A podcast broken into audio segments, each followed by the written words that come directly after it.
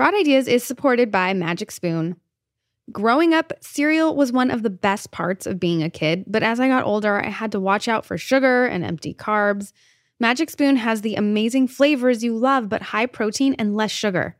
Variety pack, four flavors are cocoa, fruity, frosted, and peanut butter. This pack has zero grams of sugar, 13 to 14 grams of protein, and four to five net grams of carbs. Only 140 calories a serving. It's high protein, has zero grams of sugar, keto friendly, gluten free, grain free, and soy free.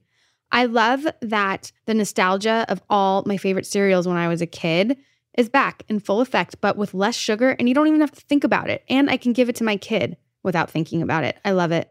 Go to magicspoon.com slash ideas to grab a variety pack and try it today. And be sure to use our promo code IDEAS at checkout to save $5 off your order. And Magic Spoon is so confident in their product, it's backed with a 100% happiness guarantee. So if you don't like it for any reason, they'll refund your money, no questions asked.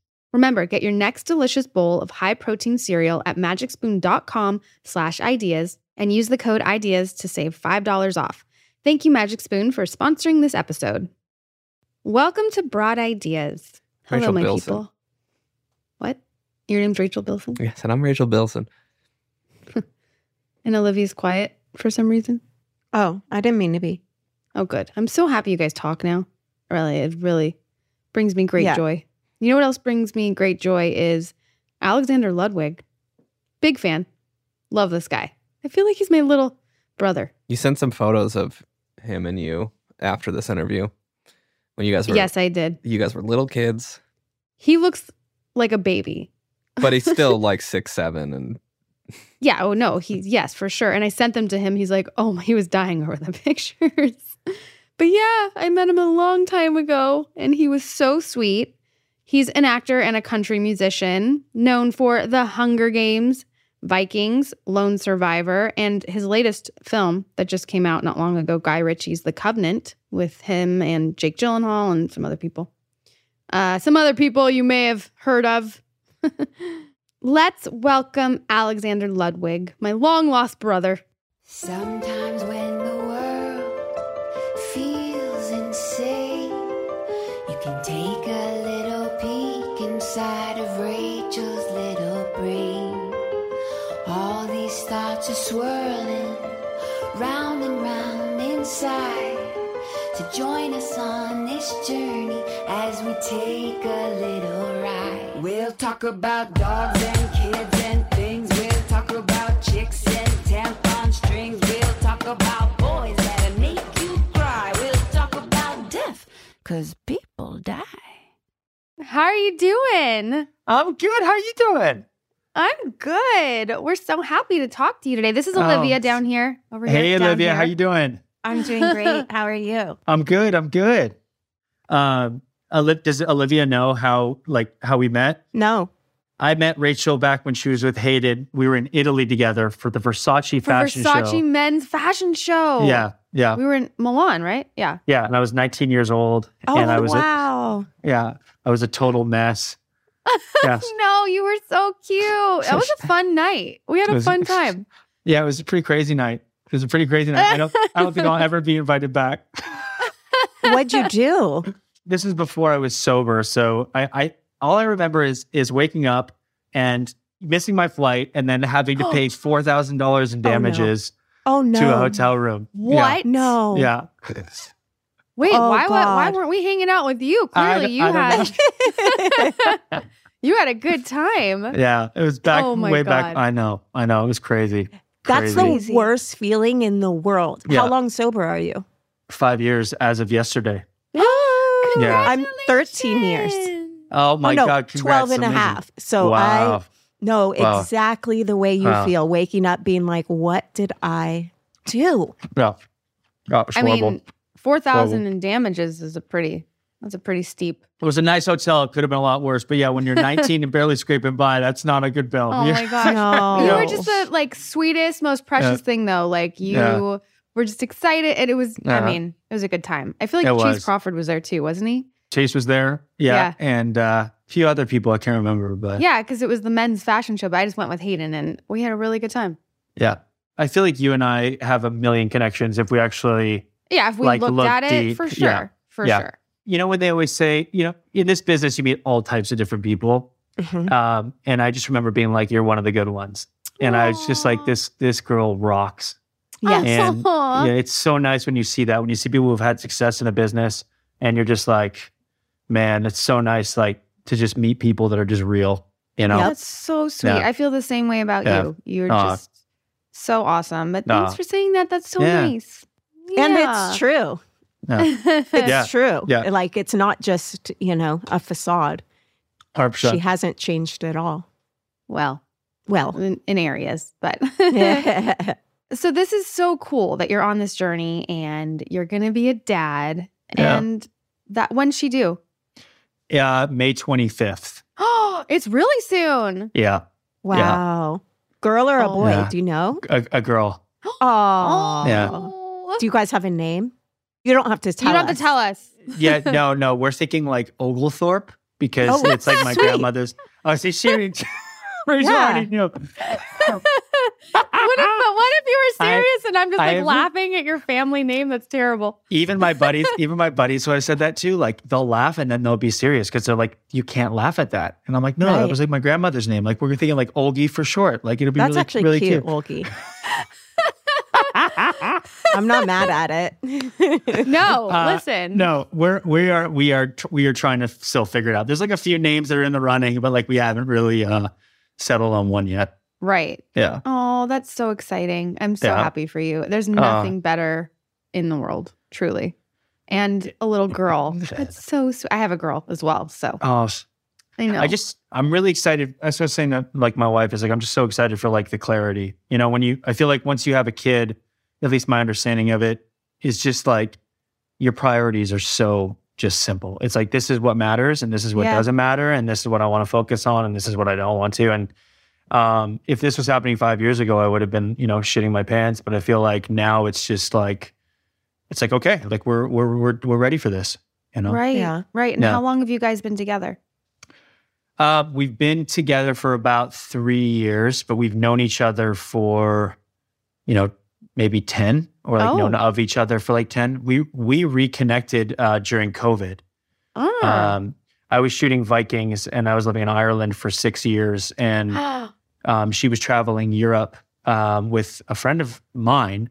Um, so they both ended up coming and visiting the show, and like we, I just remember thinking, man, this girl is so amazing. Um, and nothing happened. It was totally platonic, and we both got into different relationships for four years, and then COVID happened, and you know, you either survived COVID or you didn't. yeah. And um, uh, I drove to Vancouver, Canada, and that's where Lauren, my wife, is from, and and we reconnected, and yeah, That's where you're uh, from as well, right? Yeah, yeah, Vancouver. Wow. Yeah, So both of your families are still there? yeah, yeah. Um, my siblings are kind of all over. Uh, my my sister and my brother are in LA, and then my other sister's in Salt Lake. But my mom and dad are Oh. back in Vancouver. Aw. Whereabouts? I love Vancouver. Um, like West Vancouver, the like Mhm. West Side. It, yeah, Vancouver's amazing. I mean, it rains a lot, but like it's. I absolutely love the city, and Whistler Mountain is like one of my favorite places in the world. So Do you snowboard or ski? I ski. Yeah. Yeah. Oh, that's so awesome. And but living in Ireland for six years, that must have been I- was that? crazy. Yeah. Right? My sister goes to Trinity right now in Dublin. No way. Yeah. Yeah. Wow, that's crazy. So like Mhm. I, I lived close by to where your sister's going to college. Um, oh, really? Yeah, like well, I mean, I moved all over during like the season. Like at the beginning, I lived in like Ballsbridge, which is like an area in Dublin, and then I, li- I moved a little bit outside the city to Dalkey, which is like this like seaside town. Ireland was incredible. I mean, the crews are some of the best crews I've ever worked with because they work together on everything. So they all know each other, and it's just like Vikings was a very special show because it's just it was a hard one to shoot, um, but there just really isn't any room for divas. So everybody, like you're cut, you you just kind of be like the odd idiot out if you Yeah. were just acting like that because the crews just don't. They're not like that. It's just not the vibe at all. Um, especially when everyone's out in the elements together. So it felt like uh, we were all just one big family. And Aw. um, but I was young when I started. I was like, you know, I was, I was early twenties, and it was just like, it was uh, crazy to move there and just be be there. Did you get Yeah. sober there in Ireland? Yeah, I mean, off and on. So that was like when I was figuring out my sobriety. I mean, you know, there's a huge drinking community there, so it wasn't really conducive to like. But it, if anything, it kind of streamlined the process for me, and I think I realized I'm so grateful that my whole journey in sobriety was like overseas and like away from everything, you know. Um, so I kind of got to like figure out like what I really wanted out of my life away from any of the you know attention that you Yeah. might have gotten if you were living in LA or if you were living in you know New York or one of those places like I was like out there so I got sober kind of towards the end of the show like in the Uh-huh. last season around there What, What was- brought you to that? Yeah. Yeah. what was the im- what was the impetus Yeah. Yes. Oh man, I mean, it really was like a life or death thing. I was um shooting with a guy who I grew up loving. Like I was such a fan of this guy. And he could have been the biggest thing ever. And he has terrible, terrible issues. And I Mm. just remembered thinking like, um, that's gonna be me. Like that's gonna be my my career if I don't if I don't. And and worse, like, you know, I, I'd also had friends who would pass away, like, you know, throughout the couple of years, just for things that were so much less than the stuff I was doing. So it's just kind of like I felt like I was playing Russian roulette and I was like, one, I want a better career than this. And two, most importantly, like I want to like a better life. So I basically just checked myself into rehab in Arizona. I would go like missing. So like I would like go away for like days. And then like people would be like, I don't know where he went. Like he's just gone. It would oh, never wow. be the craziest thing though is that it never affected my work. Like I was always able to like show up and like be prepared and and and do that, which is why it kind of went on unnoticed. But like Mhm. on the weekends, like, you know, I'd be gone on a Friday and like I'd be out with everybody, and then nobody would see me till like Monday and be like, I don't know where he went. wow. Um, yeah, it was it was it was a dark, dark time. Um, and I'm just so like, you know, it's important to celebrate those milestones because like I'm one of the like I don't really care about like birthdays or anything, but this matters more to me than anything really. It's just like, wow, you know, we're here now and we did yeah. it. So For you to have like come to that so young, you know, I think.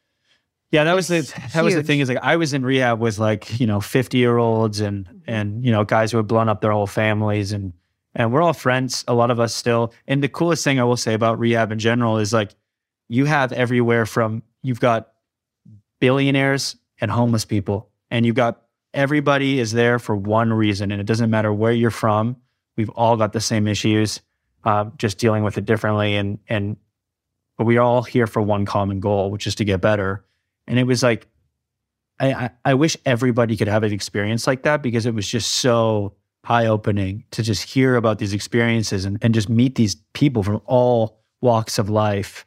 Um, yeah, it was really amazing. It was an amazing experience. I wouldn't trade it for the world. Yeah. And you took yourself there and you were like, Yeah. I'm going to go and put myself in rehab. And I just Yeah. think that's, it's admirable. Um, and, you know, to have all of those thoughts and everything. And I think that's so cool. And you have five years and that's so awesome. I had like never really done well in school or anything, but I was like, I'm gonna ace rehab. Yeah. I am I'm like I'm getting better and I'm like going to be just so focused on the things that really matter to me. Uh, and it's crazy in 5 years when I look back on my life then and I look to where I am now it's actually insane. yeah. Wow. It's actually insane. Like I read somewhere like if you if you kind of take yourself out for a little bit and hide away from the rest of the world and just focus on what matters in 5 years you can set yourself up for the rest of your life and I feel that. It's just Yeah. like, wow, what a what a remarkable shift. And I mean, you know this yeah. too, Olivia. Yeah. I remember when I first got sober, I was told, put your sobriety first and everything else will come into place. Yeah. And I remember being like, well, how is that going to get me a boyfriend and a career and Yeah. all of these things? Right. Yeah. And then I look back at almost 13 years and I'm like, by God, they were right.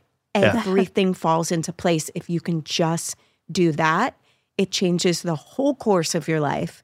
And it's bigger. My life is way bigger than I imagined. Yeah. Right. Yeah. Yeah. 100%. It's a gift. And I used to watch people and be like, how did they get all those things? I remember when I first got sober, they were like, "Oh, I lost my job and my house and my family." And I remember being like, "Dang, I didn't even collect any of those things. Like I was too busy drinking, Yeah. you know? Yeah. Yeah. I didn't have anything to lose. I Didn't was like, collect what? any of those things. I didn't. yeah, well, then so it set you up to be in a place, and obviously your work always was your work, and you know it didn't show up there. But with relationships, was that a struggle prior to being sober? Because obviously you found your wife once you were sober. Thank God, too. Thank Yeah. God. Yeah, You know, I, you know, we wouldn't be here if I wasn't. That's that is like without. And I tell her that every. I tell her that when you know, the thoughts will never leave about like, oh well, I wonder, maybe I could have one. And to be honest, I could. Like, I could have one right now and be fine. But I promise you, in two weeks, I'll be gone Gone. or less. Gone. Uh-huh, Um, uh-huh. And I told her that I was like, you know, if I ever did again, our our relationship would never survive, and I would have nothing to do with you. But I just Yep. it would never survive. right. Um, I think that it's, I don't really understand the mysticism of the universe or what is going on here. I know that there's something, and I've done my best to try to understand it. Everybody talks about this, eh, and they all have their own visions and versions of it. And I've, you know, talked to Sadhguru about this and his, you know, whole experience with this. And I've talked to different people who are really into this. But all I can say is this: it is fucking crazy when you learn to when you when you really start loving yourself um and betting on yourself the things that come back and i would actually say that was the same for me in my relationships is that when i had a bad relationship with myself i attracted bad relationships you know, and toxic relationships. And and I was toxic in relationships. You know, it's not just a one way street. Like I can see my own fault in things. Um, and I mean, we're never perfect, but I think the real key to all of this is like just continuously growing and just trying to be better. You know, there were things that like, to be honest, like the my biggest fear with having a baby girl was just me I don't want to pass down mm-hmm. things that like, you know, I, I see like my parents were amazing. I'm so lucky to have the most incredible mom, but I see things in myself that I know I picked up from them. So I kids are so smart. And I'm just like, I there are certain things I have to get under control before we have a baby. You know, Yeah. like for example, my communication with my wife, like that has to be like we have to know how to argue, how to fight, and how to talk things out because I don't want to have one of my old relationships where voices are raised and it would it's scary. And like Yeah. I don't want that for a kid. Um and we're there. Like my wife and I are there now. You know, it's like we're at this place and it's you know, she's the coolest. She's so freaking cool. I, I'm the hothead a little bit, you know. It's just like I had to like really just like like understand um, that I had picked things up as a kid and kind of started to live them out as an adult. So we're all a work in progress, but I'm trying. Yeah, but that's Yeah. but it's again like being accountable for all that stuff or like aware, the awareness, right? And- Totally, and, totally. wanting to work on that and fix that. How did you and your wife get to that place together? Did you go to therapy? Did you just talk it out or what was the what was the method there? yeah so i think i think therapy is amazing like i think it's amazing for so many people but one thing i would say is it's really important that you go to somebody who's like like i think that you should try out people or just try out until you feel like really safe with someone Mm-hmm. you know, because I had gone to therapists in past relationships. Um, and looking back, it, it wasn't a very ethical way to go about things. I, when I look back, I'm just like, yeah, like we we definitely should have found somebody who was completely, basically, a, one of my exes, like her therapist, ended up becoming our therapist, which I think is already like No, a no, which is already a no no. That's a no right? And then and, and yeah, and it was very strange. Like it was a very and I remember being like, this doesn't feel right, and this isn't right, but I never but I I'd never really done it. But rehab is really like there's no magic pill for getting sober. It's it's just it's just like three years of therapy condensed into 50 days where you're just really doing the work on like why you are the way you are. So I feel grateful that I've had that foundation and um my wife and I now we don't go to therapy. It's not like that's off the table, but I haven't felt like, or at least we haven't felt this like undying need to go yet. But I still think that again, like anything, like I know really healthy couples that just go to go, and I think that's great too. Um, to be honest, I just feel like I'm usually the problem. the problem. she's like she's so good. It's like I just you know I like there was just things I needed to figure out for myself, and I feel like I have. Mhm. Um, and we've done it before. The baby's coming, and you know it. I think the most important thing is that you live in consultation. You know, Yeah. that's a sober thing too, right? It's just like constantly checking in with yourself and um, just being like, okay, here's where I can improve here. And I always feel like when we feel that we want something external to change in our lives, it's because there's an issue internally That's right. it's, it's something that I've like really realized recently is like even something as simple as like going on vacation. And there's nothing wrong with going on vacation. I love traveling. I think it's the most amazing thing you can do.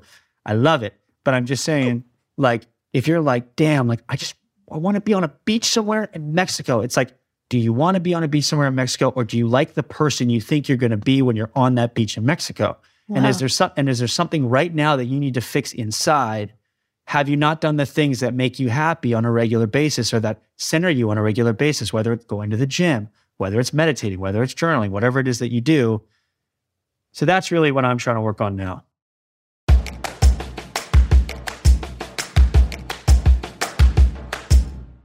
Broad Ideas is supported by Sundays for Dogs. Sundays is healthy, air dried dog food made from a short list of human grade ingredients. Sundays was co founded by Dr. Tori, a practicing veterinarian, and contains 90% meat, 10% vegetables, and 0% synthetic nutrients. Besides USDA beef and all natural chicken, you'll find digestive aids like pumpkin and ginger, plus disease fighting antioxidants. Dog parents report noticeable health improvements in their pups, including softer fur, fresher breath, better poops, and more energy. Let me tell you, Gertie's poops have been really lovely after trying Sundays. No, but she has a lot of allergies. Her skin is normally super itchy and pink, but it has improved so much after Sundays. Unlike other fresh dog food, Sundays is zero prep, zero mess, and zero stress. Sundays is shelf stable, which makes it easy to feed your pup top quality food. Every order ships right to your door, so you'll never worry about running out of dog food again. We worked out a special deal for our dog loving listeners. Get 35% off your first order of Sundays. Go to sundaysfordogs.com slash ideas or use code ideas at checkout. That's sundaysfordogs.com slash ideas. Upgrade your pup to Sundays and feel good about the food you feed your dog. Broad Ideas is supported by Manscaped. Summer's coming. Is your man ready to unveil his beach bod? Our friends at Manscaped are here to ensure his body is ready for the wild with their game changing grooming and hygiene products. Don't have your man be the guy at the beach with Austin Powers chest hair. And if he has a little winter dad bob, the least you can do is make sure he smells nice and is well groomed. It is time to get your man ready for hot boy summer by going to manscaped.com for 20% off plus free shipping with the code IDEAS. Okay, Rob, do you manscape? I've got a manscape. Yeah, I've got I've got one of these. What's your preference in a man? I will say it is nice when a man is manscaped, but I'm also okay with a little outdoorsy overgrowth at times. I'm talking beard. It's all about Not- the tidiness, though. You don't want it like overgrown and all over the place. You want it, you want it like- cleaned yes. up, even if there is some. I like it cleaned up. I love what Manscaped has to offer because Manscaped is dedicated to helping men level up their full body grooming game with the Performance Package 4.0. The Perfect Package 4.0 kit comes with the Essential Lawnmower 4.0 waterproof cordless body trimmer and a ton of other liquid formulations to round out your grooming routine. Whether he's trimming his chest or the treasure chest in his pants, this is the best trimmer on the market. Get 20% off plus free shipping with code IDEAS at manscaped.com. That's 20% off plus free shipping with the code IDEAS at manscaped.com. Having the right tools for grooming is essential. Do yourself and your man a favor. Help him upgrade his self care.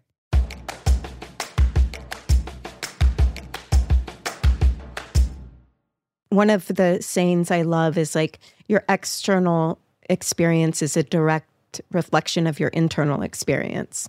100%. And so every time you see something outside of you that you don't like, the question then becomes, what am I experiencing inside that Yeah. I need to shift? And again, it's the same thing with the sobriety. It sounds like, oh, is it, could it really be that simple? It is, Yeah. right? Yeah. And then you're like, okay, well, then let me focus on that. And then after a while, your external starts to change. And look at your life. Like you called in a woman that is ready to be a wife and a mother. Yeah. And, you know, that's all because you looked inside, right? And changed things. I completely agree. Does she drink? How is she with being with a sober man? Lauren drinks for both of us. Oh, good for Not her. now, but yeah, not right now, not right now. But I, I, I, I'm at a place where it's like it really doesn't affect me. Too much Yeah. good has happened in my life to feel like that. And to be honest, like alcohol wasn't the thing for me. Okay. It was it Yeah, was everything it. that happened after. I was gonna It's ask. what yeah. it yeah, leads it was drugs and all that stuff. So like, the drinking has never been an issue. Um, so she definitely, and I promise you, if she has this baby, she's definitely going to be drinking for all three of us. That's great. yeah. Well, it sounds like you have gone through so much the past few years with finding your wife and having a baby, but she's been very open that you guys have also gone through miscarriages on, Yeah. on yeah. top of that. Yeah. So I'm curious from your perspective because I've I've had miscarriages myself, and as a woman, I know what that feels like. But what was it like on your end?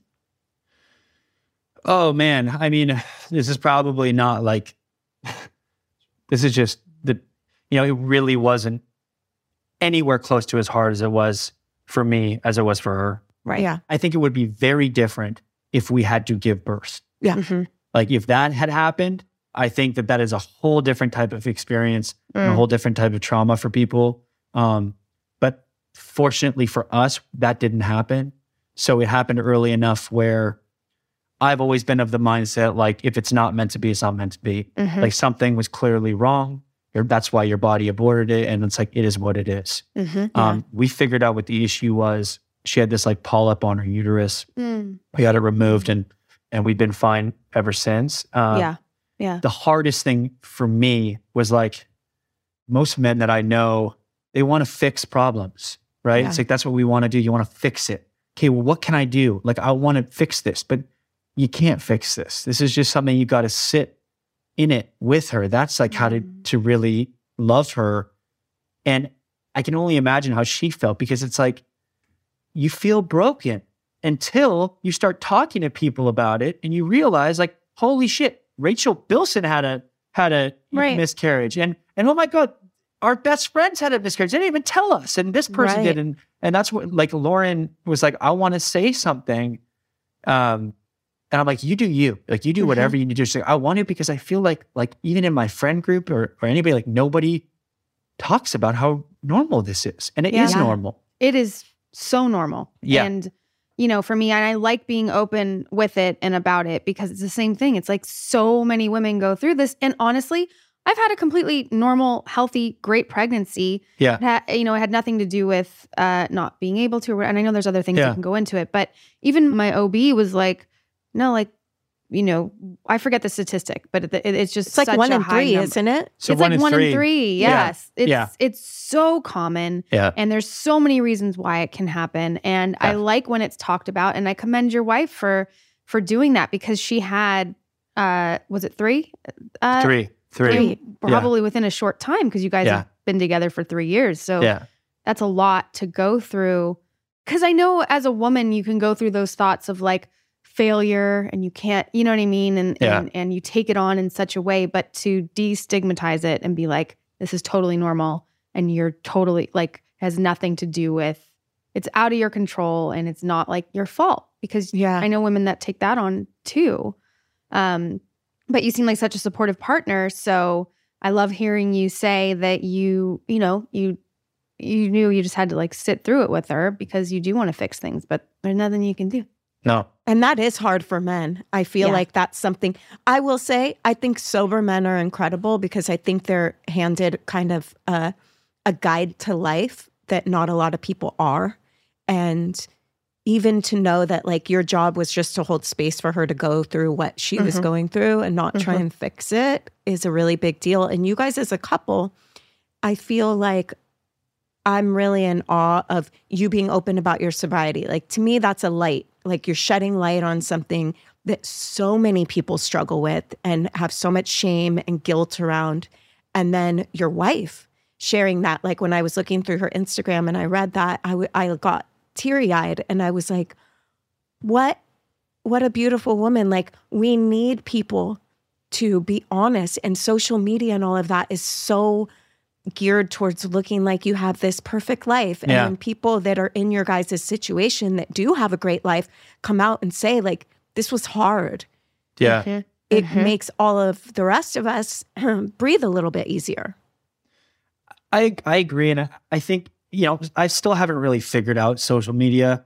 Like I know that there's a lot of benefits to it. Like I I do believe like we all are kind of like now more connected than ever, and I love that. But it's such a fine line. Like you know we never like Lauren especially. It's like you know she's in, like we met over COVID. She's never experienced being in like the public eye or anything, right? She just wanted to do this to do it. It wasn't like, and then suddenly all these, you know, media outlets pick it up and you got people on the street coming up to you being like, thank you, you know, and it mm-hmm. was like, that was, that was the special part. But, you know, it's always a struggle for me. Like I always find the best rule of thumb is just post and ghost. Do it if it's like, you know, if it's coming from a good Post and ghost. Yeah. I like I love that. do do it from a good place. If it you know, if you feel like you're gonna help somebody and then just like get out of there. yeah. Get out. So yeah. Yeah, I know it's true because things do come. You know, if I say something and it goes, it catches on, Yeah. and then you deal with that. But if you're if you're talking about things like that are important and people can connect to, I totally commend it because Hundred percent. fucking life, man. You know, Plus I said to her, I was like, look how many people you just helped. Like Yeah, this like right. is so special that you just so did that. special. Yeah. It's beautiful. How is she adjusting to now being more in a public light, being your wife and all of that?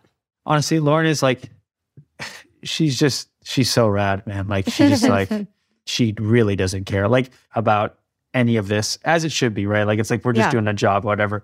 But like, you know, even we're shooting Bad Boys 4 right now. And it's like if Lauren went and met Will, like or Martin, like wouldn't even faze her. But like she, she meets McSteamy. And now Oh. like you know, it's like, it just it, it's so it's so funny. Uh That's Oh, cute. that's So, so, yeah. cute. it's amazing. I love it. It's amazing. I know. Like, I'm like, where is she? I feel like she, Yeah. I want to say. I hi. know. She I should be on here. oh, she's she's she's she's napping. Oh, she's oh, napping. good for she's her. napping. She's she, tell her very to pregnant. enjoy. She's Yeah. probably Oh, she's yeah. probably ready. She's ready to get this baby out. I would imagine. Oh my god! I, I just I don't I don't know how you gals do it. It's like it is. This looks fucking awful. It I'm is. like, I would just hate this. I mean, I get it. For some, it's like this is so beautiful. This is horrible. Oh Has she my had an easy pregnancy? I mean, I've had an easy like time, it, like while she's been pregnant, because she doesn't complain about anything. wow. But like, no, it's not been. It's not been easy. Like, I think for her, she's got sciatica right now, so she can Yeah. barely Oh, yeah. walk. Yeah. And then I'm Yeah. like going to go shoot a film and I'm just like leaving her here with two dogs. It's like, you know, it's not it's not ideal. So I'm trying to come back as much as I can. But I mean, she's such a trooper. Aw. Will Yeah. you be there for the birth? Yeah. So this is this is uh this this was a crazy uh, thing that like, you know, it's life is so funny. It's like you realize that it's just like it is really as simple as you think it is. Whereas it's like, how do actors like figure out like how they're gonna go see the like you don't you don't know. You No. actually just don't know. It's it it is that simple in that no, it's not like the studio goes, okay, well, here's your slot where you're gonna have the baby. It's because like we don't even know when we're having the baby. We know it's supposed to be May. From here to here. So I do know that I have a week off leading up to her giving birth, and I might have a couple days on the back end, but it's really like touch and go. The other option we had was to move her to Atlanta because we have a place there and we were going to go live there. But her OB's here, our friends Yeah. are here. Like she has like people she can call. And it just felt like, yeah, it felt like weird just being like, just move for me so I can be there. It's like, yeah. Aw. I'm gonna do everything I can, obviously. Like if if she's in labor, like, you know, Yeah. I'm going to Will and be like, you fire up your jet, motherfucker. Yeah. well, he has kids. He should get it. You're like, or I'll tell people you slapped me too. you know? Uh, but it's like, yeah. yeah, I'm like, I'm I am I gotta get back. But they they've been so amazing on production and they've been great. So I think we'll be fine. But you know, fingers crossed. You know, it's so funny. We were talking to Rachel E. Cook yesterday, and she had two kids, and her husband was working, and she induced both pregnancies so he could be there Yeah. for the births. And I was like, that's crazy. And it's now talking to you today, it's like Yeah. scheduling and you can't plan it. And I'm like, well, Yeah. should should Lauren induce? like, I was thinking the same thing, Rachel. I was like, well, do we induce her? Like, yeah. Yeah. I think that's so that is the plan. Like Yeah. if she hasn't given birth by the due date, Mhm. then that's going to be the conversation. But you can't really decide if you're going to induce until like around that like Yeah. Goldilocks zone. Totally. So that that would be a good plan. I do hear that like when you induce labor though, it's like it's a lot. it's Like, harder. Olivia Olivia went through that. Yeah, it's not Oh fun. my god. I'm not Yeah, gonna was a- lie. it's yeah. not it's not fun. But Yeah. I would if I was given the choice of my husband being there and going through that hard uh, you know, induction Yeah. or having it more graceful, I would choose to be induced to have my husband there, I think.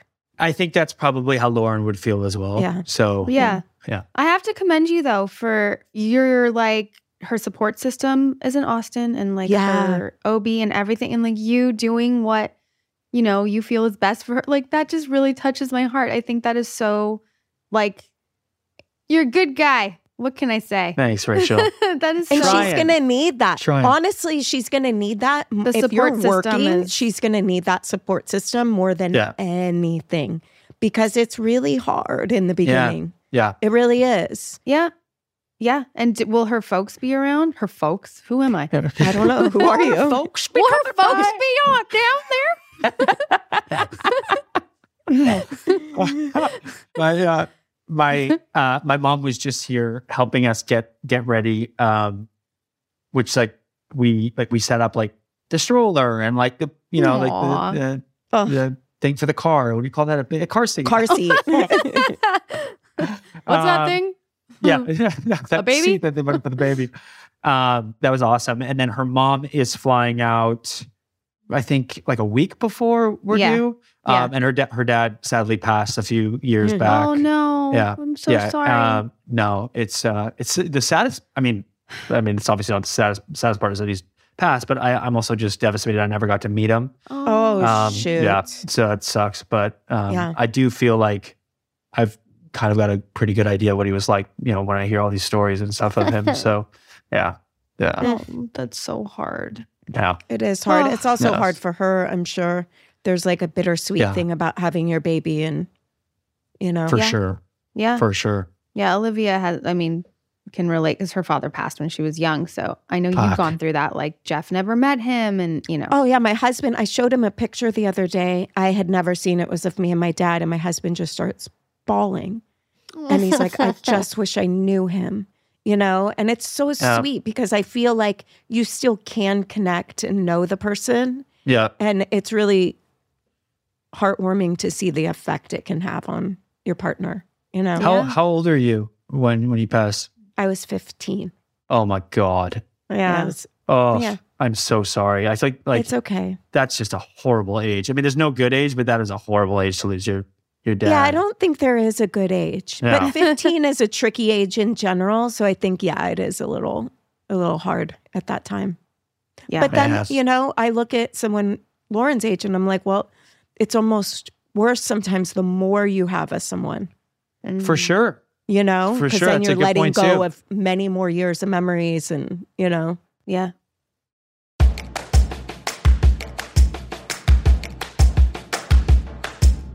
Broad Ideas is supported by HelloFresh. Flavor is in full bloom at HelloFresh. Enjoy the tastes of spring with chef crafted recipes featuring ripe, seasonal ingredients delivered right to your door. HelloFresh does more than just delicious dinners. Not only can you take your pick from 40 weekly recipes, but you can choose from over 100 items to round out your order, from snacks and easy lunches to desserts and pantry necessities. Everything arrives in one box on a delivery day. You choose. When the spring sunshine is calling your name, don't call for takeout. Get HelloFresh instead. Their quick and easy meals make feeding the family a cinch and without the high price tag. Their new fast and fresh options are ready in just 15 minutes or less. I am a huge fan of things being ready to go, especially on school nights. When Briar gets home from school, I don't have to think about it. My meal is ready. I just throw it in, and boom, we have dinner. I love anything buffalo, and HelloFresh's crispy buffalo spiced chicken is one of my favorites. Highly recommend it. Go to HelloFresh.com slash ideas16 and use code ideas16 for 16 free meals plus free shipping. That's HelloFresh.com slash ideas16 and code ideas16 for 16 free meals and free shipping. HelloFresh, America's number one meal kit.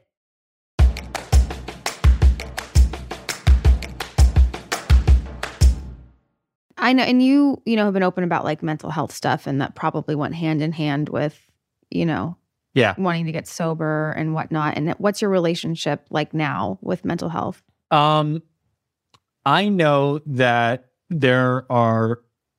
Have you ever, have you ever like read anything about like the Stoics? You know, Stoicism. yes. Oh yes, or- yeah. we Yeah. have like a yeah. we have like joke. an inside joke Yeah. about it. But yes, so yes. Okay. Yes. You you guys, you, have you ever talked to Ryan Holiday? No. No, who's that? I should put you in touch with Ryan. He he, he lives in Austin, but he's like a New York Times bestselling author. He's my favorite author, and he writes like modern day books about the Stoics. So he has a, oh. he, so he has a book called The Obstacle Is the Way. He's got uh, one called Courage is Calling. Stillness is the Key. Discipline is Destiny. He's phenomenal. Um, Yes. so I went and did his podcast. But the reason I was bringing this up was just that it's really interesting when I read about them and I'm like, wow, these people back in the day had the exact same problems we have today. Mm. Mhm. It's just the our environment has changed. right. But like it was just like they, you know, comparison was still a thing. And, you know, not, you know, you know, want to make your father proud and the stress of life and trying to, to you know, get your finances in order. Like all those things, those all existed back then. And they figured out like kind of a a way to live a joyous, still and happy life. So, you know, that has been hugely helpful for me in my mental health is like realizing that there really is um joy in discipline. It's that it's that it's that famous line like if you do what is hard, your life will be easy. yeah. If you do what is easy, your life will be hard. Eh. And though going to the gym once doesn't seem like a big deal, or even twice, but you go to the gym every day for 100 days and you're going to see a difference. And it's the same thing. It's the compounding interest of like consistent, consistently doubling down on yourself. Yeah. Um, and look, like I talk about this like I've got to figure it out. It's it's it is always a work in progress. There's days where I I don't do it. Um, but for me, like my routine, like the gym is so important to me.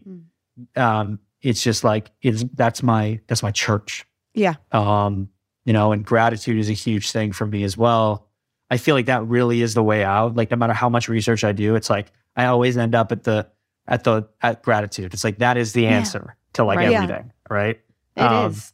Yeah, you know that's even a hard one. You know, to to to to do consistently. It's something that you got to force yourself to do, and um, naturally, it's like if you have no point of reference, you really have to train yourself to be grateful for things like Yeah. you know that we we take for granted. Yeah. So Yeah, Yeah. we do. Uh, it's all about gratitude, and I've I've been working on that a lot. Like just just being grateful for every little thing and acknowledging it, and like and and it is an act uh, like a work in progress, and you have to just be active, you know, with it. But it, hundred percent. I remember your definitely mom, helps. Rachel, taught me. Yeah. I was going through a really hard time and I called her and it was about my family. Like there was some sort of drama going on. And I wanted her to help me figure it out. And instead of helping me figure it out, she's like, I just want you to close your eyes and do a rampage of gratitude. And I mm. was like, how is that going to help? Like, I need to go save them or, you know what I mean? And Yeah. she was Yeah. like, just get present and just get gratitude. Yeah. And I still do that as a pattern interrupt all the time. When the mind Oh, starts yeah. to swirl, I'll just be like, okay, I'm grateful for X, Y, and Z. And it's Right. a great way to just interrupt the pattern of letting your mind spiral. yeah, I I work on that with my daughter. She's eight, and Wow. yesterday she was hangry so that played into it but she didn't get all the kids got handed out randomly a prize at the end of a class and all of her friends got slime and she got this ball right Uh. and she was so pissed she was so mad and she was like, I already have this. And I was like, hold up. Yeah. You know, I had to stop her, but she was hangry. So I had to give her a little grace. But and cheese. I was like, yeah, or some cheese. And uh and yeah, anyway, I was like, listen, okay, I hear you. Sometimes life is disappointing and feels not fair, but the one thing you always have to be is grateful because you were given this today, you know? And she was a little grumpy and then she came around later, but but it's true. You know, it's, It's you a start to practice. instill this young. It's practice. You know? Mhm. I love so much that you do that. Like that is, it's just like that's incredible parenting. I want to, I want, I want to be that for for our daughter. You know, like I love that. Like instilling in that in them at such an early age is so huge. And I also think that that probably just helps you a lot too. Yeah. just Right. do that right as it sounds like such a stupid thing but then you realize that like that you do have to train your mind to do these Yeah. practices Mhm. like it's not supposed to be easy but over Right. time it does have a lasting impact Mhm. A lot of parenting stuff. It's not Yeah. easy. Your No. patience level, like, oh my goodness, it is so hard to not lose your patience, especially you know during certain times. And it's uh, it's all an active practice. And uh, you know, you just try your best not to fuck up, and you just need to keep them alive. But other than that, Yeah. like all the things, are just like, you know. yeah But it is interesting. I like that you didn't say, "Oh, don't worry, I'll get you slime," No, because I think it's really important that we do teach our children. I understand you're disappointed. Yeah. and that's it. I Yeah. said I understand. know you're what I mean? And sometimes life isn't fair. Like things happen that Yeah. aren't fair. Yeah. You know, I mean, I did say at one point, I'm like, you have slime. Like, what are you talking about? but but that was later. That was Yeah. after the you know the important things were said. But it's true, and she doesn't usually act that way. So I, you know, the hunger thing was real, but it, it was just um an important thing to acknowledge. And you know, we just we left early. She was really pissed. I was Oh. thrilled. I hate slime. Let me tell Same. you one parenting advice for you: like, Yeah. don't fucking let slime in your house. no. it is a disaster. where do you even get slime Oh, the kids make it all the time now. oh Okay, they make Oh, it. It thing. comes in Shit. you know party favor bags. It is every parent's worst nightmare. Cotton Oh Especially if it gets hair stuck and the, in the hair. Anyways, that's that's my if I can pass anything on to you. Don't let Yeah. slime in your house. that's that's great advice thank you you are welcome. Yeah. Um, we have some questions that we, you know, sometimes they're fun, sometimes they're not. Sometimes but, um, we like to have fun. Is there a role that you really wanted that you didn't get? yeah i made my my my whole life um, there's there's tons um, of roles I wanted that I didn't get, and it, I think it's as, I mean, I felt so many losses early on. Did you how like when did you start acting, Rachel? Were you like It was after high school that I started After like, high school. commercials and stuff. Yeah, yeah, yeah. so? I was like a kid, and it really fucks you up early on when you're just like you know. And especially because like when I first got in the business, I booked my first commercial I ever went out for. So I was like, oh oh, no! I got this shit Oh on no! lock, right? and and um you know you audition audition audition you get a hundred no's and a thousand no's and finally you get a yes i mean one i remember really wanting that i didn't get was the hunger games was when i so i was testing with jen for the lead of that Yeah. opposite her and it was me josh and one other guy and josh and i like came up as kids josh was like a super super successful Mhm. um, child actor, and you know, he ended up getting the role. And at the time, it felt like just crushing because I felt like I had it. And then, of course, they offered me the bad guy in that film, which was kind of like a caveat. The funniest part about this is looking back on my life now. I am so, so, so grateful I didn't get that role Mhm. um, because I didn't love acting yet, and I didn't know what it took to be great. And if I'd gotten that role, I would have thought I I knew it all. And it took a show Oh. like Vikings, working with some of these most incredible and seasoned actors every day on its show that nobody was seeing at the beginning, but just I was doing it because I loved it. That is where I really grew. And Mm. and over six years, I was like, damn, like I love this. This isn't about like anything other than just the process and the work. You know, our our business can be very without like throwing out names, but like, you know, a lot of the guys that I came up with had success really early while I didn't, but I don't see them around as much anymore. Mm. And I think that it can be this this blessing and a curse at the same time because I had to learn that I had to start loving the process and really doing the work to survive in this business. Yeah. Um, because even after a movie like The Hunger Games, it's like this is the biggest movie of the year, and then I still have to audition.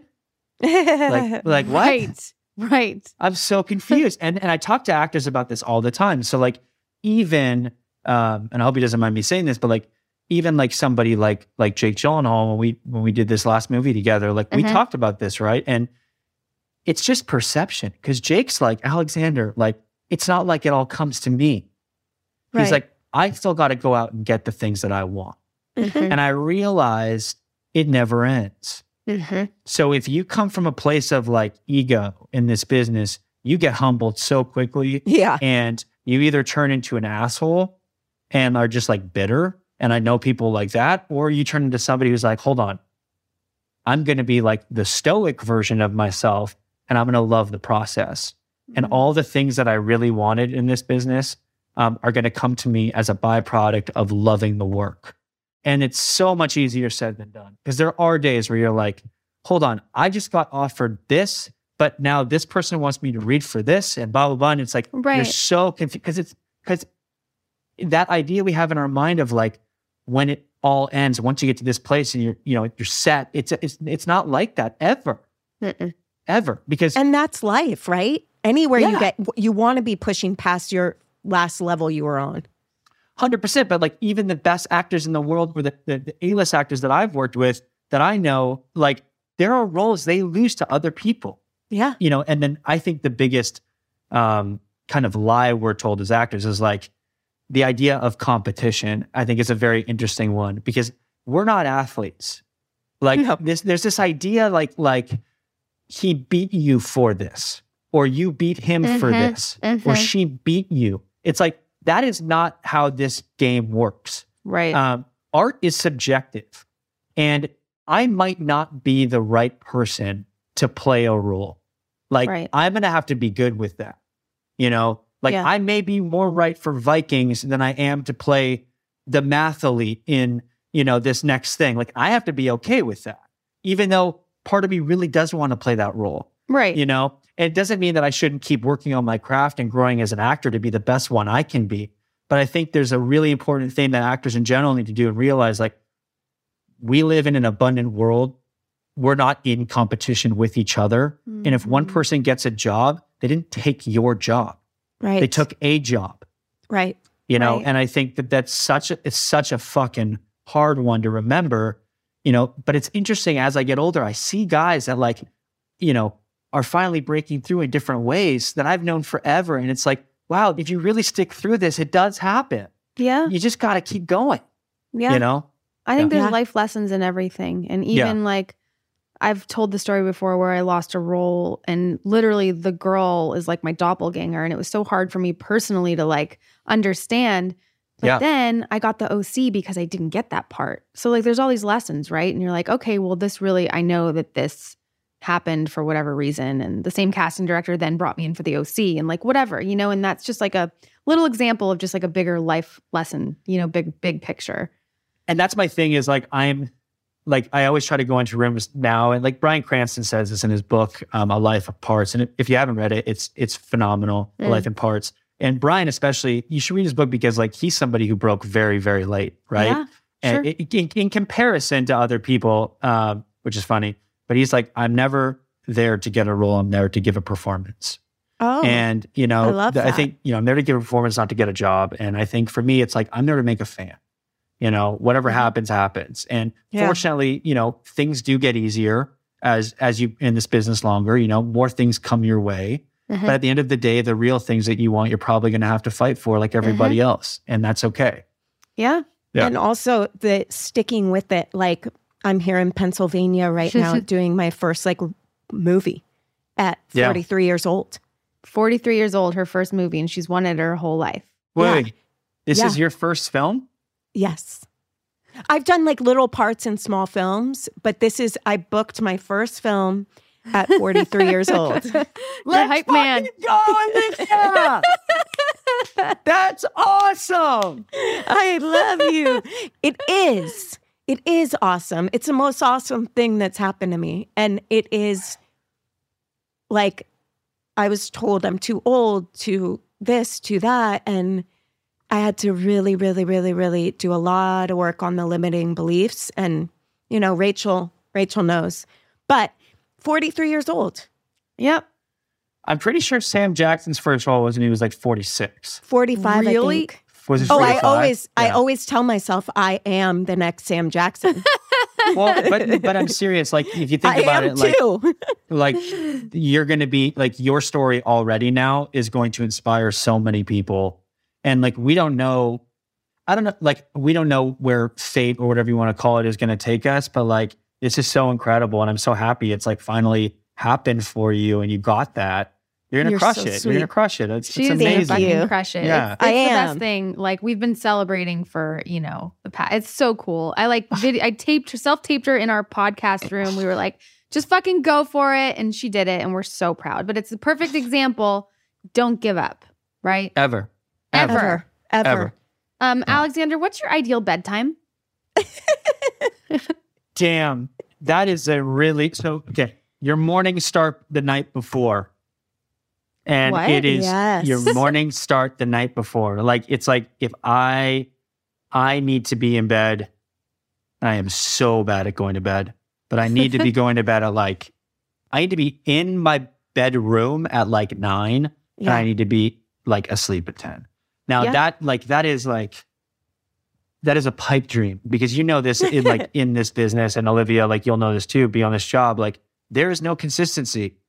So it's like well I might not always be able to get 8 hours of sleep. Like that's Oh, just no. like I, I want to but I might Right. not. Like I know if I went to bed at 9, like if I was asleep at 9, I'd be like the happiest person every single day. And I'd be Right. getting up at like 6 in the morning or 5 in the morning I'd be great, but like I've done those nights too where like I've gotten four hours of sleep and got up and gone to the Oh. gym because that's what we're told to go do. And you realize like that is just not conducive to a healthy lifestyle at all. Uh-uh. And all you're going to do is just end your life quicker. So it's like you got to Yeah. find that balance of like, of like just feeling good and getting that right amount of sleep. So Yeah. 10 is usually when I'm, when I'm asleep. 10 i find myself like purposely trying to stay awake until 10 because if i fall asleep when i want to at 9 like right after my daughter or whatever Yeah. my body will wake up at 4 a.m because it won't allow me to sl- so i'm i literally am like keeping my eyes open trying to stay awake till 10 i mean we sound like real ragers I like know. clearly Like we just- are. I know. we party was- hard Grandma's over here. Yeah, I was talking to uh, so Vanessa Hudgens and I, I do Bad Boys together, and Vanessa's like, "Yeah, let's let's go out for dinner." I'm like, "Yeah, let's go out for dinner." I was like, uh, "You know, what time are you thinking?" She's, you know, and like like like seven maybe. And she's like, and I was like, "Well, like I was like, how about six? She's like, "Oh my god, thank God, thank God." I, Yeah. Seven's just too late. Like six is when yeah. Seven I is was like, too "Oh late. I'm like, no, at God." five thirty dinner. 5:30 Like, we're going early bird. at five thirty. And I'm like, "Are we are we actually grandparents now?" Oh my god, I love Vanessa. She is just oh, she is so awesome, and I love that she said that. I love her even more now. Yeah, she's she's such a doll. And I mean, talk about another real one like that. Yeah. she you know she had so much success so young and and just has just stayed so amazing and just She's so, so humble sweet and, and so I love funny. her. And yeah, she likes an early bedtime, an early dinner. yeah, yeah. Love her even more. Yep. Uh, if you could go on one reality show, which would it be? Survivor. I knew you were going Oh, to say that. Yeah. I knew it. I knew to win. I'm obsessed with, With Survivor. Survivor. Wait, don't they do like a celebrity Survivor that you could go on? Do they? I feel like they should if they don't. I was thinking they should do something. I know that, people have done like things in them, but see, the thing is, if even one person knows you, you're fucked. right. You're gonna get voted out so quickly. Right. That's true.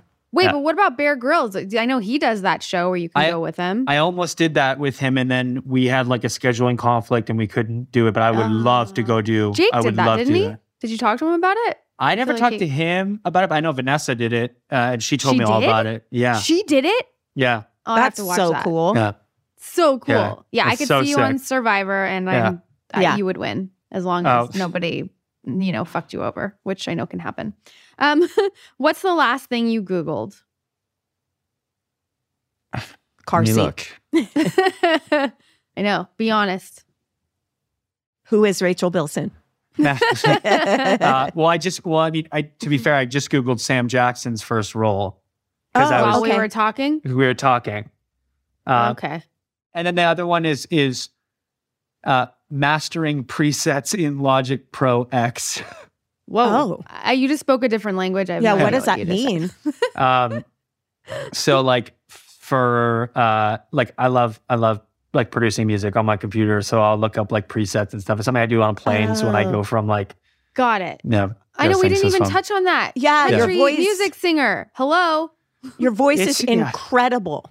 Oh, it's so. thanks. I mean, you were born to sing country music. When I heard it, I was like, that would have been a real mistake if you didn't. it's just really hard to be honest like it's really hard to do both and i always said to them like i'm just you gotta i gotta be on my own timeline here like i can't give up acting for this so it's gotta be like something that i can do on my terms um as opposed to like you know because all the community is there in nashville right now writing and, and writing and writing and writing like it is a grind like our business is a grind um, and i love it but like trying to do both 100% is tough. So I'm like, I I love it and I want to do it forever as long as they'll let me do it Right. forever. And they're okay with that, like kind of longer horizon. Right. You know. But how did it come, you know, being from Vancouver, like how did country music happen? So yeah, there's a there's a huge country music scene in Canada, um, specifically in like Calgary, which is Okay. um, but also um, like you grow up like playing hockey. It's like you're in the hockey dressing rooms with your buddies. Everybody's listening to country music. What? Uh, oh yeah, and I like gotta I ask Hayden about this. I don't know. He's never Oh, said yeah. that before. Be like, And then- so And then like I would grow up driving this like long stretch of road called Highway 99 from Vancouver to Whistler Mountain. And that's where like my mom and I would play like, you know, old classic rock and country music and all of that. So like, and I find I'm at most peace like in the mountains it's where I love, love Yeah. to be. Like Whistler is like my home. Um, so I don't know. It's just, it's always spoken to me more than anything else. And after I finished Vikings, I just started taking trips to Nashville because I wanted to write. And I didn't know anybody. And then one day I'm boarding a plane and these guys come up to me and they say that they're big fans of Lone Survivor, which was this Navy SEAL film I did. And um, I ended up by pure happenstance sitting right behind them on the plane. We talked the whole way. By the end of the time I land, I've, I've sent them my my demo. Turns out they produce and play with Jason Aldean, Oh, my He's wow. like- who's like Yeah, one of my favorite uh, Yeah. artists ever. Um, and now Jason's a friend, and I'm signed at the same label, and it's just like the world is just a crazy, crazy place. that's so fucking cool. But but I do think that that's the same thing we're talking about, though. Yeah. It's like you know, you're honoring yourself and like just Mhm. like doing it because you love something. It's so weird what will happen. right? right. Yeah. You're putting it out there. What is Yeah. your what's your line, Lou? Say it. Spirit meets you at your point of action. Whoa.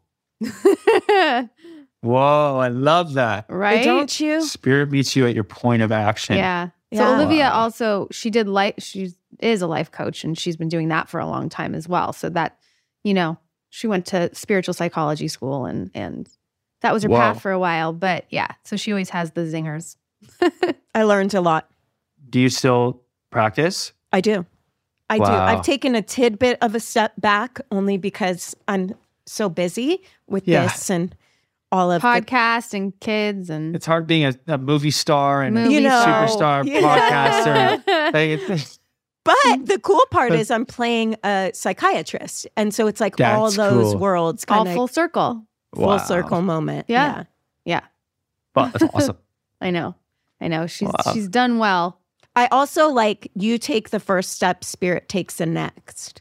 Because That's cool. yeah, it's it's really saying you still have to step.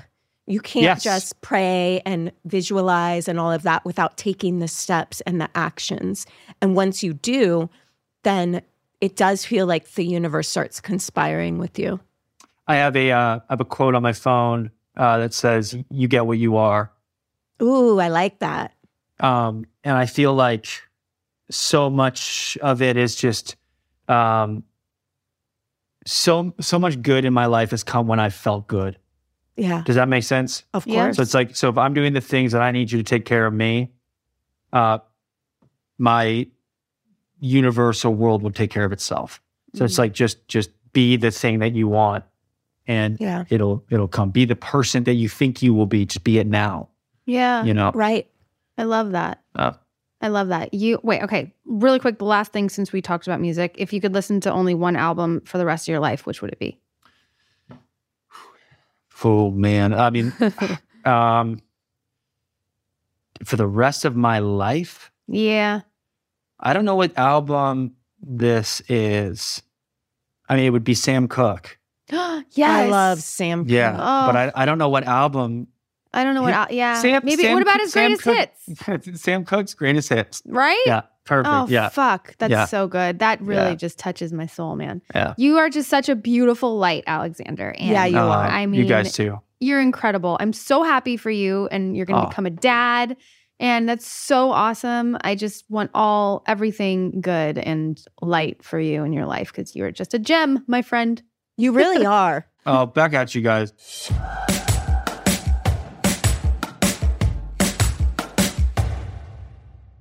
We love Alexander. Love Alexander. He had his baby. We literally talked to him. He's like, "Yeah, in like a month, I'm going to be having my baby." And then like she was born like two days later or something. The baby came a month early. Yeah, He's a special guy. he is. I love him. I Yeah. do.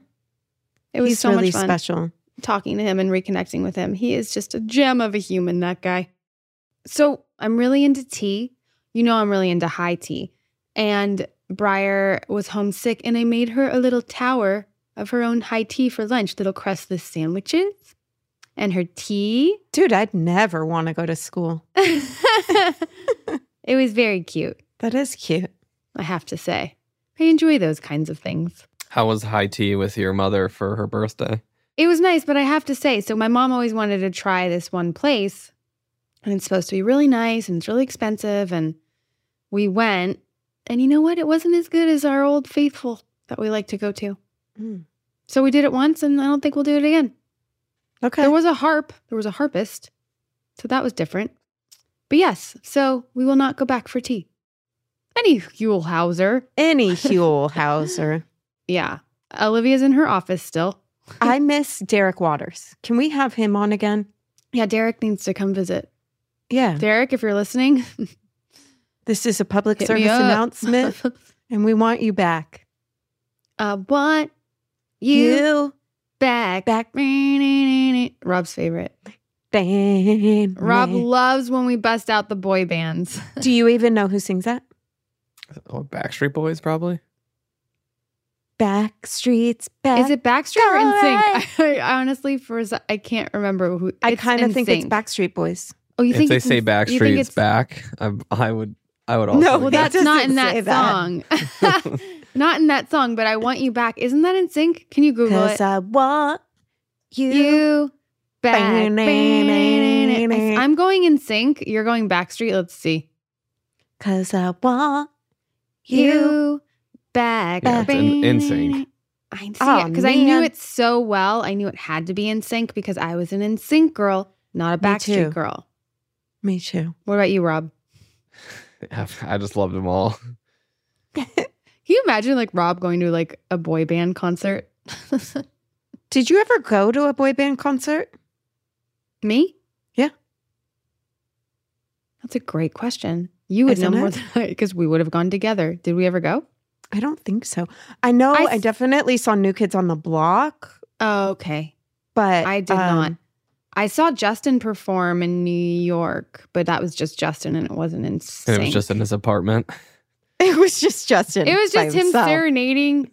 uh, I saw him with um Nerd. N E R D. Oh, you're throwing out some old school right now. Yeah. That was a night. That was a fucking night. I don't think I was there. I know I was there and I was wearing a, j- a terry cloth jumpsuit. Hell yeah, you And- were. I accidentally peed on it. What? Like you Because popped the squat? The, uh, no, the toilet seat was down and I was, had had a little bit to drink and I didn't realize that. And I was like squatting over the toilet, you know, because you don't want to Yeah. touch it. But the Yeah. seat was down. So the pee just poured off the top and onto my terry cloth jumpsuit. well, at least it was a towel. it was a towel and I didn't leave. because No. there was someone there I wanted to see. And I was like, I'm going to stay in my pee pee jumpsuit. And then when he hugged me, he was like, Did- You're sopping wet. And I was like, It's pee. You're like, it's you. It's pee. yeah. you told him it was I told him it was pee. And I think he said, um, I love you. Yeah, that would be, Yeah. that's a panty dropper. It's a panty dropper. being that upfront with it. Let me ask you guys an important question. When you're public peeing in a public bathroom, are you, no matter what, and Rob, this is pooping for you, no matter what, putting protection down before you sit, or do you sit without caring? Oh, God, no. Yeah, There's always That's the most insane Always thing protection. I've ever heard. I feel so strongly about that as well. Like I would even have portable travel size potty, you know, um, protectors that you can keep in your purse just in case. I am with you a thousand percent. I know people that just fucking sit on any Well- toilet anywhere, anytime. I do think. No. Uh, I don't think Yeah. you can actually get like sick or anything from it if you do though. Right. So Right. it's, I don't- it's all that for you. Theory. I think the grossest part is, and at least in a men's room, is there's usually piss on the toilet seat. So sitting on someone else's piss is not.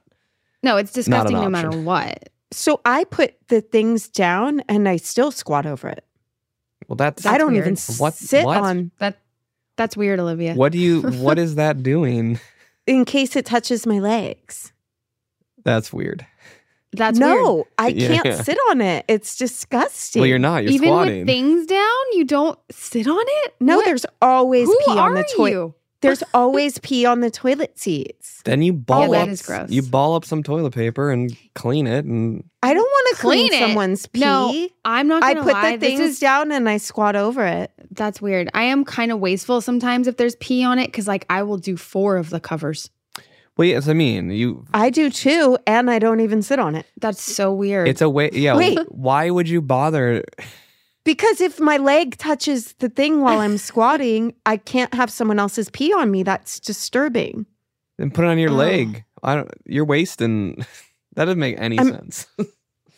I'm not wasting. It's if the seat touches my leg from squatting and there's pee on it. yeah, I, I That's a problem. we heard you explain it. I don't. Uh, There's never a toilet seat that I've ever gone to, rarely, that you can just put the things down and there still isn't pee. And I am not having someone else's pee touch my legs. It's creepy. I do you guys does this have I, use to my you? foot to flush too. I do that too. Of course, yeah. absolutely. Oh, You don't touch that shit. But Okay. let me ask you: Do you guys get pee fright? No. Rob? Um, prob- yeah, maybe a little bit. It's Like- di- I mean, it's different though. With the that's how I got like a stand up urinal. Well, yeah, but like for me, if there's like a line and people are waiting and like I'm in there and I have to pee, I get nervous and sometimes I can't pee because people are waiting and I get too nervous that I can't pee. I don't care if I'm in the stall. It's more when it's at a urinal when it's just like 40 people cramped next to you and you're like shoulder do to dudes shoulder. like do dudes like tend to look over and like check out other dudes' no, I don't think wieners? so. But it's still, it's still, yeah. So these guys I'm here with, um, they said there someone came out and they're like, that guy is a bathroom creeper. They, and I was like, what does that mean? They're like, a man should never smile while in the bathroom. Is this true? What? Yeah. They're like, just teach your sons now. Never smile in the bathroom. Just don't do it. I've never heard that rule, but I guess I could see how that'd be creepy. Do you smile in the bathroom? I don't know. Rob, Like if you're- Rob just Yeah. like, Like if you're peeing. not if I'm just by myself and it's with, Oh. I'm in, if like my, there with a friend, maybe there'll be a smile that'll happen. while pissing? while pissing. If we're like guys look at talking, you talk while you piss. if if you're with someone, You like hold your dick out and pee and smile and you talk, and just have you a can- I mean, I'm not saying you're smiling the whole time, but you can continue a conversation while peeing Okay. and just looking ahead. Like you don't Do have you to make ever- eye contact. Do you ever poop publicly with a friend and they're in the next stall and you continue conversing? No. Ew. That's never happened. Not to me. I'm sure it's happened to someone. How do you feel about pooping publicly? Yeah. How do you feel about pooping publicly? It's not my favorite thing to do. I hope it's not. I mean, that would be so. You're like, I purposely just go I wait. to the I- gas station. I also have a very fancy toilet that I invested You in. You do. You have a great Yeah, toilet. You do have a good toilet. I do enjoy peeing when we I come sit to your right on that fucker. I do always have pee on that seat though, but since it's warm, you can't tell. You No, pee you on the don't. seat. You don't lift it. no, I do. I'm just trying to freak. he Olivia out. does. He's freak. He's trying to freak me out. He is. No. Your toilet is like a warm welcome. It always feels Vagina. really nice. no, Rachel. No. it's not. It's just like cozy and warm and makes you feel good. I actually really want one of those toilets. Yeah, they're so nice. Do you put the toilet seat down, Rob, after you pee? Yeah. Olivia, how do you feel about if a dude doesn't do that? I think it's rude I think it's yeah, I don't like it. because if you're in the middle of the night and you go and you fall in the toilet, it's not kind. Has that happened to you? Yes, it's never happened to you. You've never fallen in the toilet? I've No, fallen I've in had the toilet. I've had oh, well, I've had courteous partners, but I've also in my current setup, I kind of have a his and her bathroom situation. So I keep that shit separate and it's nice. The blue one's the his, his The green, the green one. or green. Sorry, green. but don't they just go in your bathroom anyways? No. So no matter what, they go to the other bathroom? Yeah. I mean, it's connected. Like they're both there.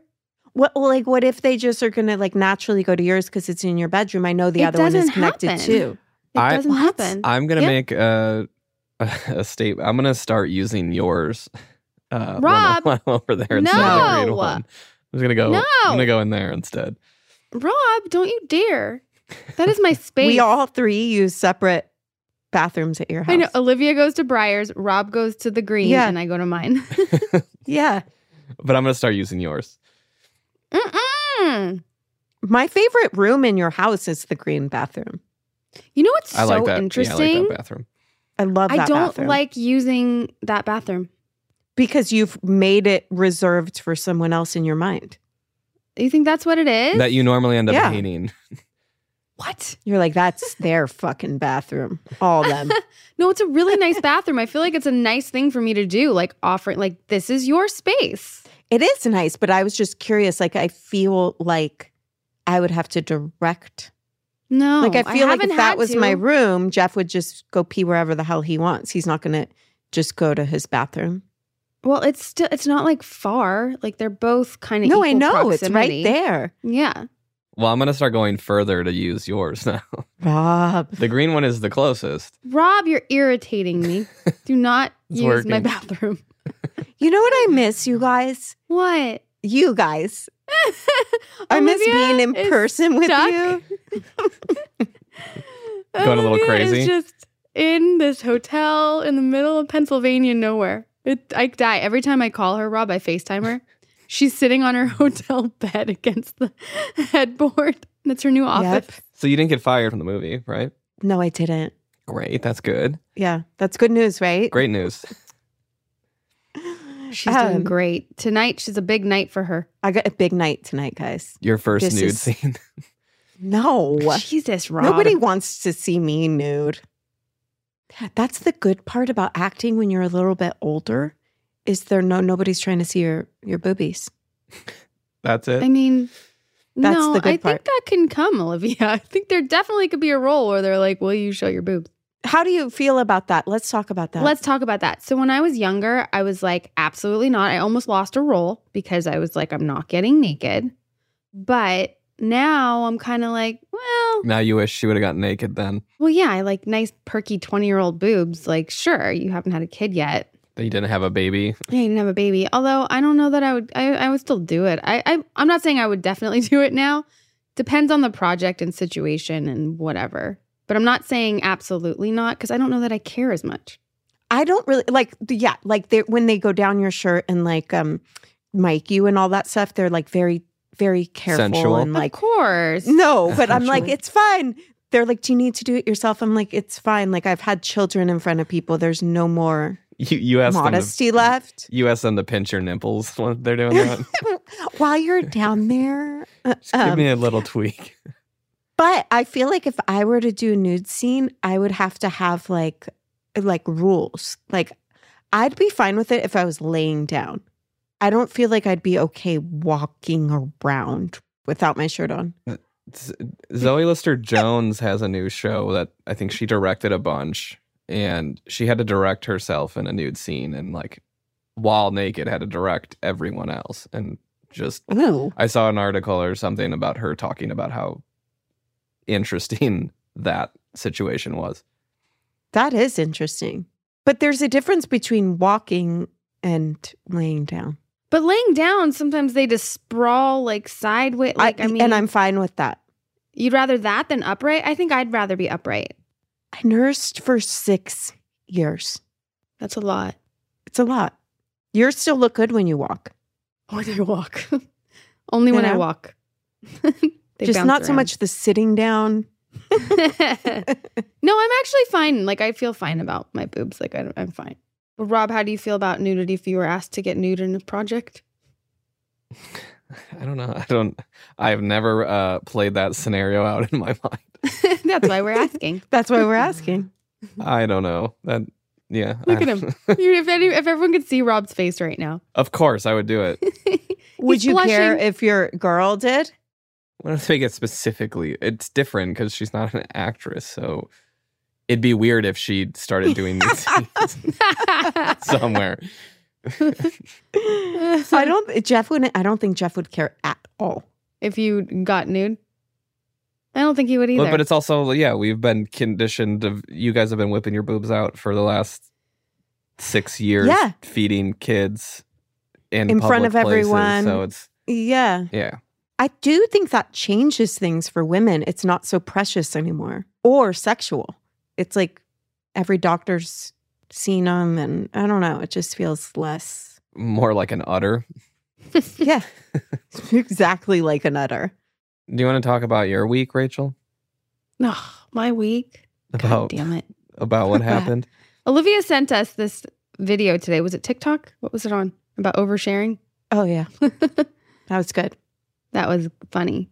It just brings me to think like the age old debate what's the difference between an overshare? In vulnerability. Yeah, sure. Or just honesty, Mhm. transparency. Uh, There just seems to be a lot of attention on certain things that I say Yeah, sometimes. Well, do should we? uh, Do you want to unpack all that?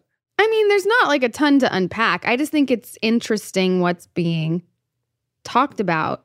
But what's more interesting is that it's such a big deal that it's talked about. Right. I think that's the bigger thing, right? Mhm. And it's been interesting. Like, uh, people have sent me articles uh, that, like, the comment I had made a few weeks ago, how it's sparked conversations on, you know, sex education and what women and girls know and all this stuff. And I'm like, okay, well, then maybe, maybe this is an interesting topic and a conversation that should be happening. But it's just interesting how the media can spin it and like put all these clickbait headlines out there. Well, the fact that they're becoming clickbait headlines when they're very common things Topics. is, yeah, for is sure. speaking to that. I think so. Yeah, but it's also it makes me upset, and here's why. Because people don't make a big deal about sexuality. Every TV show you watch, every movie you watch, every book you read, every every everything that gets anyone's attention for the most part has something to do with either sex or violence, right?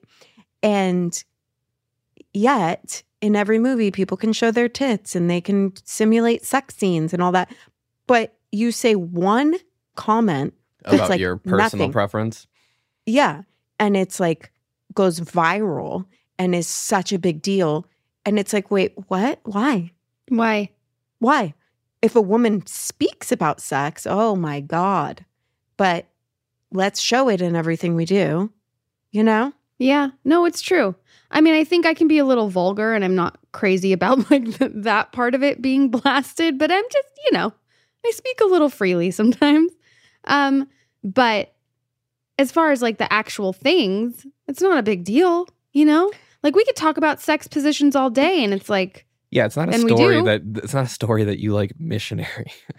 and not but that's what I'm style. saying. And it's not even vulgar. If, No. if No. they take the actual conversation and we're having a regular conversation and you say like, yeah, I like missionary, love being manhandled, blah blah blah blah blah. Like there was nothing vulgar about that. No, and also I'm I tend to like, you know, put humor on things like oh, we fucking manhand like it's just like, you know, an Yeah. expression. Uh, I mean, I do like to be manhandled, but Uh, I died because uh, someone thought is- you liked missionaries. is there any interesting? is there an interesting conversation around the stigma, but also why, well, or why, why women, not you specifically? you know, Rob's like, do tell. certain women, certain women like to be manhandled. Sure. Other women want to be like the dom, you know? And like that's a preference, right? And I don't know the majority major, majority. I don't know the majority. I don't of know the majority. Uh, you know, I don't know the statistic there, like percentages and preferences and whatever. I don't think there's been a proper study done. That's I feel like there should be maybe because I'm curious. But I think that maybe Olivia. Maybe put out a poll this week for uh, our Okay. Instagram. yeah, we want to hear people. Do you want to be handled or do you want to be the handler? Yeah. Yes. I, I'm curious what the response is.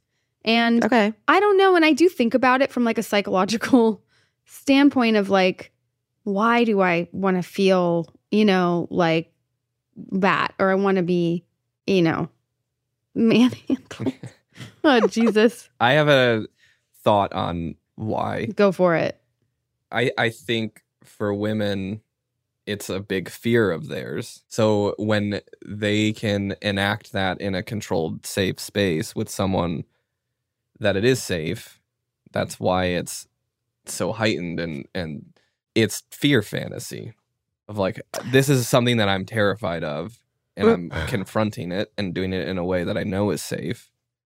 Well, that's a theory. I think That's a maybe for some people, that's not mine, but maybe Okay. It applies. I think it's more about it's like you want a man that's competent in a way. So mm-hmm. it's it's more of like I think it goes way back when it used to be like the hunters and gatherers and you want to feel like your man can like hunt and gather and provide and do all of those things. So mm-hmm. instinctually there's this Survival of the of- fittest type. yeah, like wanting to feel submissive and that this person is capable of taking care of you.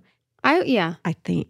Yeah, you know, because I would always be like, "Can you swing an axe?" You know what I mean? Like, I definitely have. No, but I mean, I'm just saying, like, that speaks to what That's Olivia's saying. First date, you take them axe throwing and uh, I would, She does. but like, no, like, it is. It speaks to that primal kind of instinct, and I definitely can be old fashioned in some areas, like for sure.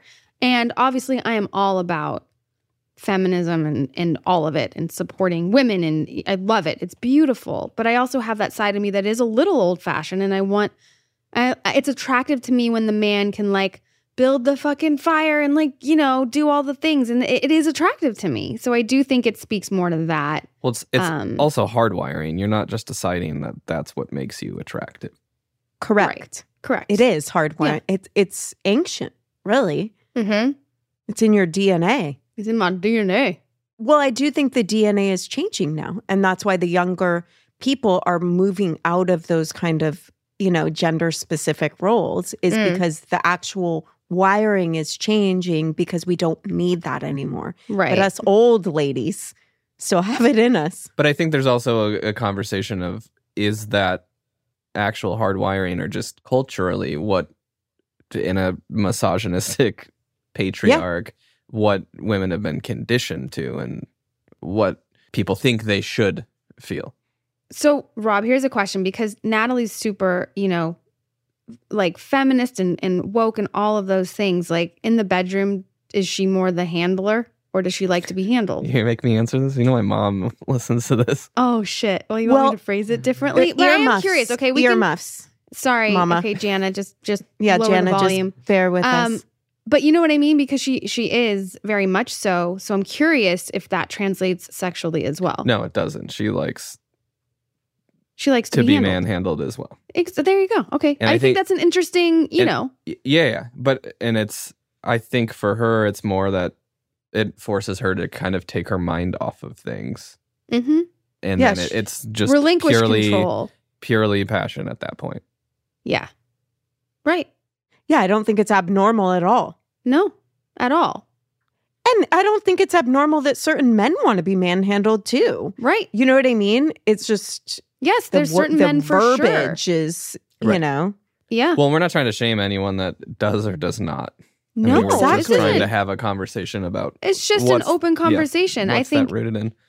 anything is great. Whatever your preference is, your preference, and I, I- you know what I mean. It's groovy. Yeah, we're not shaming anyone. Or Well, any- you're you're getting constantly shamed. Is the I am. is am the I issue getting is shamed? that you're you're talking about purely your preference and what you like and getting just shamed for being open about it.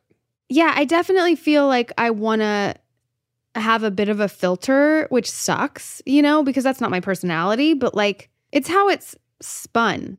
From feedback from people I know, like they love that you speak this candidly about it. And everyone is like, fuck yeah, Rachel's willing to go there and say that. Yeah. They're making a bigger deal than it is, is what it's happening. Well, yes, they are. It's obviously when they like pick it up and it's, you know, But have i- you It's not. what have you I mean, I guess you stay in your house all the time and don't talk to people, so you wouldn't. But what? I'm wondering if you've gotten any positive feedback from it, but you're a Um, black hole of I think anything that I have seen, like an article that was sent to me yesterday, and then they were like, yeah, fuck yeah, Rachel, like totally, you know, and I, I haven't seen much, but what I have seen hasn't been negative, but I try not to look. I'm like, oh God. well, and it also doesn't matter. It's the people that are around you that you care about, anyways, and how they feel about it. That really People are praising me for being sex positive. I'm like, am I being sex positive or am I just like talking about sex? Like, you know what I mean? Yeah. That's what sex positive is. Oh, Is not having the stigma on it and, the and shame not having and shame the, and just talking yeah, about and it. just talking about it. I don't understand why everyone's okay showing it. Oh no, is that a bug? There's Uh-oh. a bug up there. I oh, where's Olivia Jeff? doesn't like bugs. Oh Olivia no, doesn't what like is bugs. that? What do I do? What kind of bug is it? What do I do? Do I call them? No, you're gonna call Yeah. someone. Wait, you're gonna call No, she's someone gonna to take a, picture of it to show us, right? Let me see it, and I may might be able to identify it. Another hidden talent Let's- of mine. We'll send, Send it. it to Dominic Monaghan. Dominic. That's what I was going to say. To send it to Dominic Monaghan. Uh, what do I do, guys? Do Well, I let me call see someone it. to get the bug out? You see, she was suggesting that Rachel. No, you don't call Oh. someone to get the bug. out. Well, then what do you do? What kind of bug is it? You have to zoom in on it. I just sent it to you. It's a little. Um, it's those little. oh, it's those little. I get those all the time. They're totally fine. Yeah, you just leave it. it's it. big, guys. Just leave It's it. Not Yeah, it's It's big. not gonna bite you. It's not gonna do anything. It's not going to Just do leave it. anything. Just leave it. If you don't want it in your room, then catch it and take it out. I out. can't catch it. You go get What- a glass. What do you mean? Go get a glass and put it over it, and get a piece of paper and slide it under yeah, it. do the old slideroo. You know what? This It's- is not I think it's Chill. a stink beetle. That's what that. a stink beetle. That means it's going to smell bad. No, uh, no, it's a forest bug. Not Marimoted. cute. That's a stink bug. It's a stink bug. That's what Yeah, they're but they don't called, stink. They don't sting. They don't stink. They do nothing. I get them all the time, and I just pick them. I pick them up with my hand and put them outside. You're a creep. I am a creep. I'm a weirdo. What the hell am I doing here? Is that Radiohead lyric? Yeah. Very good, Rob. Very good, Rob. I'm Okay. having a panic attack. Don't have a panic attack. You're I don't want that crawling on me when I sleep. It It's won't. not gonna crawl on you. It when doesn't you like you. It wants to stay far. Away. Just from take you. it out, or go across the hall and be like, "Yo, get this out of my room." To one of the dudes, if you're too scared. All right. Well, I'm not going to be sleeping in here until seven in the morning tomorrow. yeah, she's a night shoot. Thrown to the wolves. Thrown to the wolves. Proud of you. Thank you, Rachel. I will say though, that last article that I read, it's frustrating that it's still going around that I said I never had an orgasm. You know what's frustrating is that they said your podcast was wrong. Yeah. That's Oh, what's yeah. frustrating. They said the wrong podcast. Yeah. I think it's easy for people to search and realize, oh, this isn't her podcast. But you know what it is? Broad ideas. And thank you all, you lovely broadians, for sticking with us and listening to our shenanigans. Yeah, despite all the filth that comes out of Rachel's mouth. I mean, let's take another poll. Do you want me to rein it in? or go further? Who, who? I mean, come on. I can answer. All right, we got to do these polls on your account though. Mine? Yeah, Oh, because I got bigger. The more on people mine. are going to answer it. I don't want to do it on mine. She's right, I mean, shy. we can do it on the. Yeah, I am. real shy. It's ironically, I am kind of I shy, know. which is so weird that all these like crazy, very uh candid comments come out of my mouth. I don't know what to Yeah, tell you you. don't leave the house. I'm aware. I hide when there's a knock at the door. Who doesn't? Okay, so you feel me. Oh, hell yeah. I'm not like, who is it? You know, I'm like, fuck, who is it? Who's And go look So out the do you- window. Do you think we're weird, Olivia? And like most people aren't like that? Because this was brought to my attention recently. Someone who like said when they first met me, they noticed that like there was a knock at the door.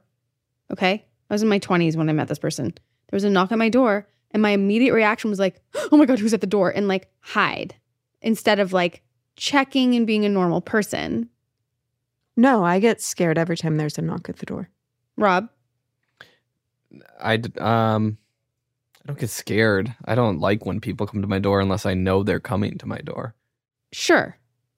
So, but is your reaction like fear? Like, I'm not going to answer that? It's not fear, but it is also I'm not going to answer that if it's not like I don't know that I don't open Postmates it. coming. I we also have the little Google Nest thing, so I can look on the camera and see who it is. I don't care though. I'll still not open it if they're like, "We're here for da da da." I'm like, "Nope, no." But a FedEx not. delivery that needs a signature, you'll you'll open for that. Mm, maybe You if want it's that- FedEx. I've missed many a FedEx. if it's FedEx, but like if it's anyone else with anything to say, I won't. I don't trust people. I know that I have watched too many shows to fall for that shit. If it's a random person I don't know, I will not answer. If it's like a neighbor, I still won't answer. I'll answer well, if, it's, a depend- neighbor depends on and the I neighbor. know them, We had one neighbor that we were eating and uh, she came and knocked, and our table's like right by the door, so I think she could hear us in there. And we're like, No. we're in the middle of eating, we're not going to answer the door, and she just stayed there and like kept knocking. And Nat- Natalie just like yelled at her and was like, "Yeah, you can leave it. We're eating right now." Oh, Natalie, I love it. she's a boss. Did you take her out this week, Rob? Uh, yeah, No. yeah, yeah, yeah, yeah. I, we Oh, went to a- did you? We went to a concert last night. Oh, she went with you to a concert? hmm What concert? Uh, we saw Cursive play. That's nice. Last night, uh, they played their album Domestica in its entirety. Was it good? Yeah, it was fun. Did she have fun? Mm-hmm. And our one of our like good old friends from Chicago ended up randomly being there. Aw, That's a good old friend. good old friend from Chicago. Cool. Oh, man. Guys, good session. Mm-hmm. Good sesh. All right, well, tune in next week. For more broad ideas.